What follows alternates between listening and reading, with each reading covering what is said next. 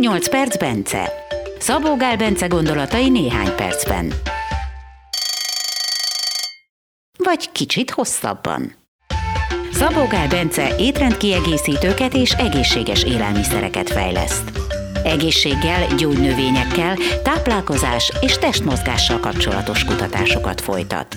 Érdeklődik a buddhista filozófia, a meditáció, tradicionális gyógyászati rendszerek iránt. Bence filozófiája, mindenen lehet javítani, csak azon nem, ami nincs. Azt viszont meg kell csinálni. Induljon a következő 8 perc. Vagy kicsit több. A 8 perc Bence következő adásában pedig arról lesz szó, hogy tényleg a húsról fogunk beszélni, úgyhogy légy szíves mondd el, hogy hogyha valaki nem edz, mert egy puhány, egy puhány ember, az mennyi húst tehet? Optimális mindig az, hogyha azt mondom, hogy mennyi fehérjét. Inkább azt mondom, hogy egy étkezéssel nem érdemes 20-30 g fehérjénél többet megenni, mert csökken az előnye, fokozódik a hátránya. Tehát körülbelül ilyen 20 g körüli húsnak megfelelő fehérje összetétel az, ami jó. Tehát egy, egy 10 dekás hússzelet naponta egyszer, vagy, vagy akár naponta háromszor is, nem probléma, de sokkal jobb, hogyha azt a fehérje mennyiséget, tehát a 10 deka hús szeretét inkább 10 deka kagylót teszik valaki, vagy 20 deka májat, vagy tehát, tehát ilyesmi. Vagy esetleg annak a jó része kollagén típusú fehérje, tehát mondjuk csinált egy csontlevest, amiben tett egy kis kagylót, meg zöldségeket, meg ilyenek, és akkor ugye így tehát ez jobb, mint a szelethús. De alapvetően egy, egy ilyen tízdekás szelethús naponta párszor, minél kevesebb szer, az, az amúgy nem, nem, nem probléma, és ha valaki edz, akkor meg kifejezetten jó is. De akkor is jobb, hogyha inkább kagylóból vagy másból veszi magához.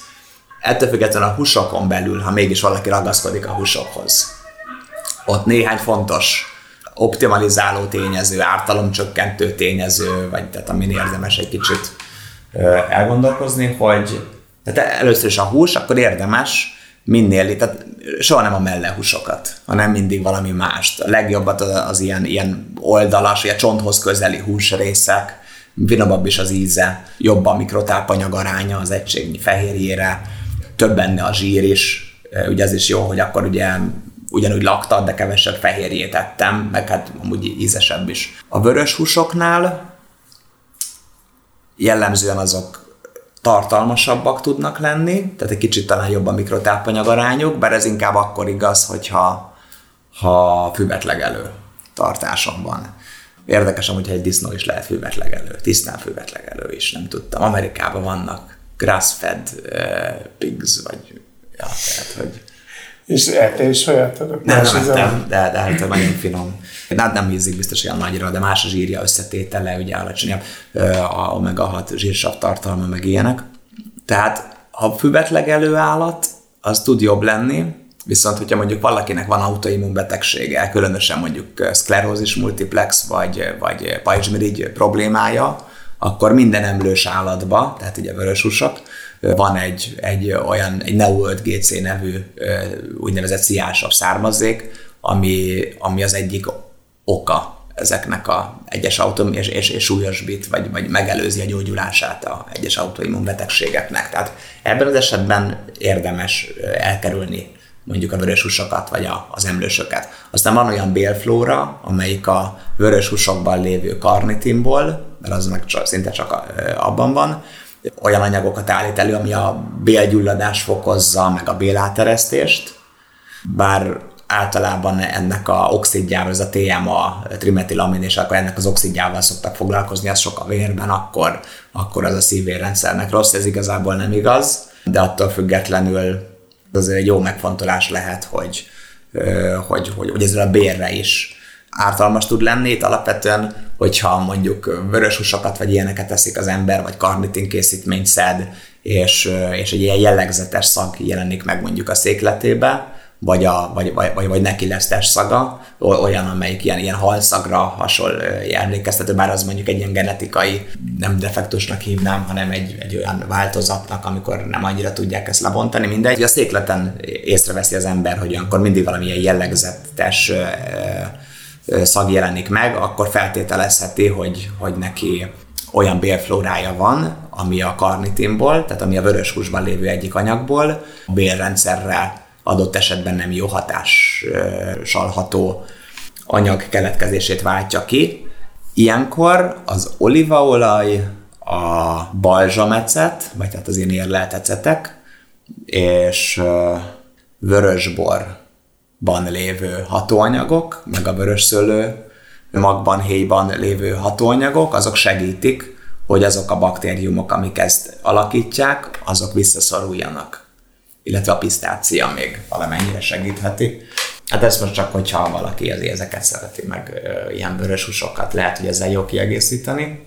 De ami ennél még fontosabb, hogyha ha húst vagy májat 100 fok fölött hőkezelünk, vagy lehet, hogy mit tudom én, 120 fok között fölött, vagy ilyenek, akkor a úgynevezett glikációs végtermék, ezt AGE úgy szokták, mint, mint a angol az öregkor, vagy mit tudom, de nincs ahhoz az Advanced Glycation End Products a rövidítése, akkor ilyenek keletkeznek benne, és több vizsgálat van embereken, hogy egy magas, illetve egy alacsony age tartalmú táplálkozás hasonlítottak össze. Tehát például a nők esetében, itt PCOS szes nők, policisztás ovárium szindrómában enyhén közepesen szenvedő nők tették alacsony vagy magas ilyen AG tartalmú táplálkozásra, és az alacsonyon rendbe jöttek hormonszintjük, inzulinérzékenységük, minden. Egy másik vizsgálatban 20 éves fiatalokat, illetve 65 éven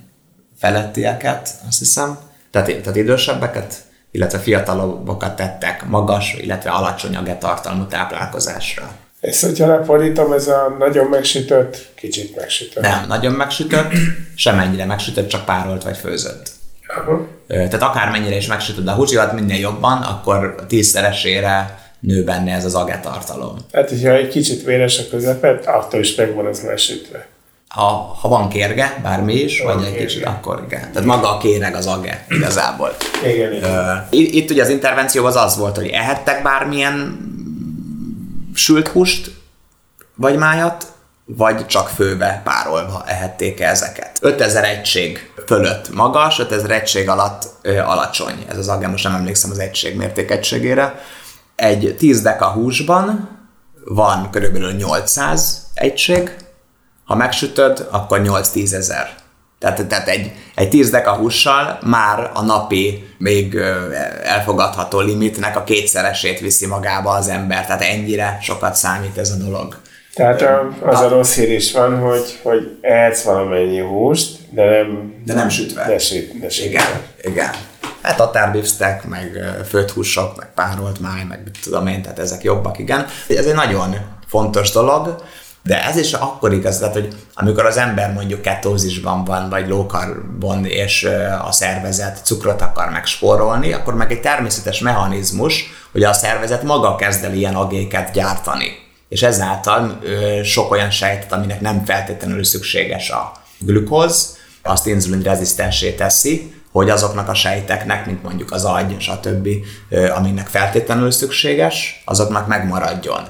Tehát egy másik üzemmódba kapcsol olyankor az ember, és, és olyankor az, ha valami inzulin érzéketlenné tesz, az, az valószínűleg nem oszt, nem szoroz. Tehát, tehát egy, egy, egy, egy ketogénen lévő embernél, mondjuk ez csak az én feltételezésem, lehet, hogy attól még a hormonrendszerére ugyanolyan rosszul hat, de, de inzulin érzékenység szempontjából neki nem lesz az probléma, ha sült húst teszik, vagy, vagy agés dolgot. De, de az átlag táplálkozáson, átlag szénhidrát bevitelen lévő ember esetében viszont ez egy óriási nagy probléma, hogy hogyha nagyon hőkezeli a, a, tehát az age bevitel. Hozzátenném, hogy a, a zsírok, tehát mit tudom én, libazsír, kacsazsír, disznózsír, stb., tehát amik állati zsírok, amik vannak, azt általában kisütik ugye a húsból, és úgy gyűjtik ez össze, és nagyon magas a, a, ezért azoknak is az age tartalma. Akkor a sőzsése jó. Igen, igen. Hát, hát a zsír. Uh, Egyébként, hát hogyha az nem tudom én, ha kacsahájból, nyers kacsahájból van, aki kipréseli a zsírt, akkor azzal nem hiszem, hogy bármi baj lenne. Ezt elég kevesen teszik. Ahogyan, ahogyan talán ketogén diétán sincsen baja, akármilyen, mármint ugye a kisütött zsírral ahogyan mondtam, a, a sült húsra, bár a hormonrendszerükre valószínűleg nekik az is. Tehát inkább nem mondom azt, hogy ott nem probléma, inkább azt mondom csak, hogy a inzulin érzékenységüket nézve nem lesz probléma, de a, a szén, az inzulin érzékenységet üzemeltető, tehát a, ahol az inzulinérzékenység fontos abban az üzemmódban, tehát az átlag szénhidrát fogyasztás esetén, viszont hihetetlenül fontos ez az alacsony aggetartalmú táplálkozás. Milyen zsiradékot ajánlanék amúgy használni Ez. sütéshez, vagy pároláshoz, vagy bármi kokoszsír, olívaolaj, magas olajsavas napraforgó, tehát az az, az a napraforgó, aminek nem 50% csak 5% a omega-6 tartalma, mert a másik az a szörnyű, ez meg jó. Hát köszönöm szépen. Most nem, nem nagyon dobtál föl, de gondolom nem is ez volt a feladat.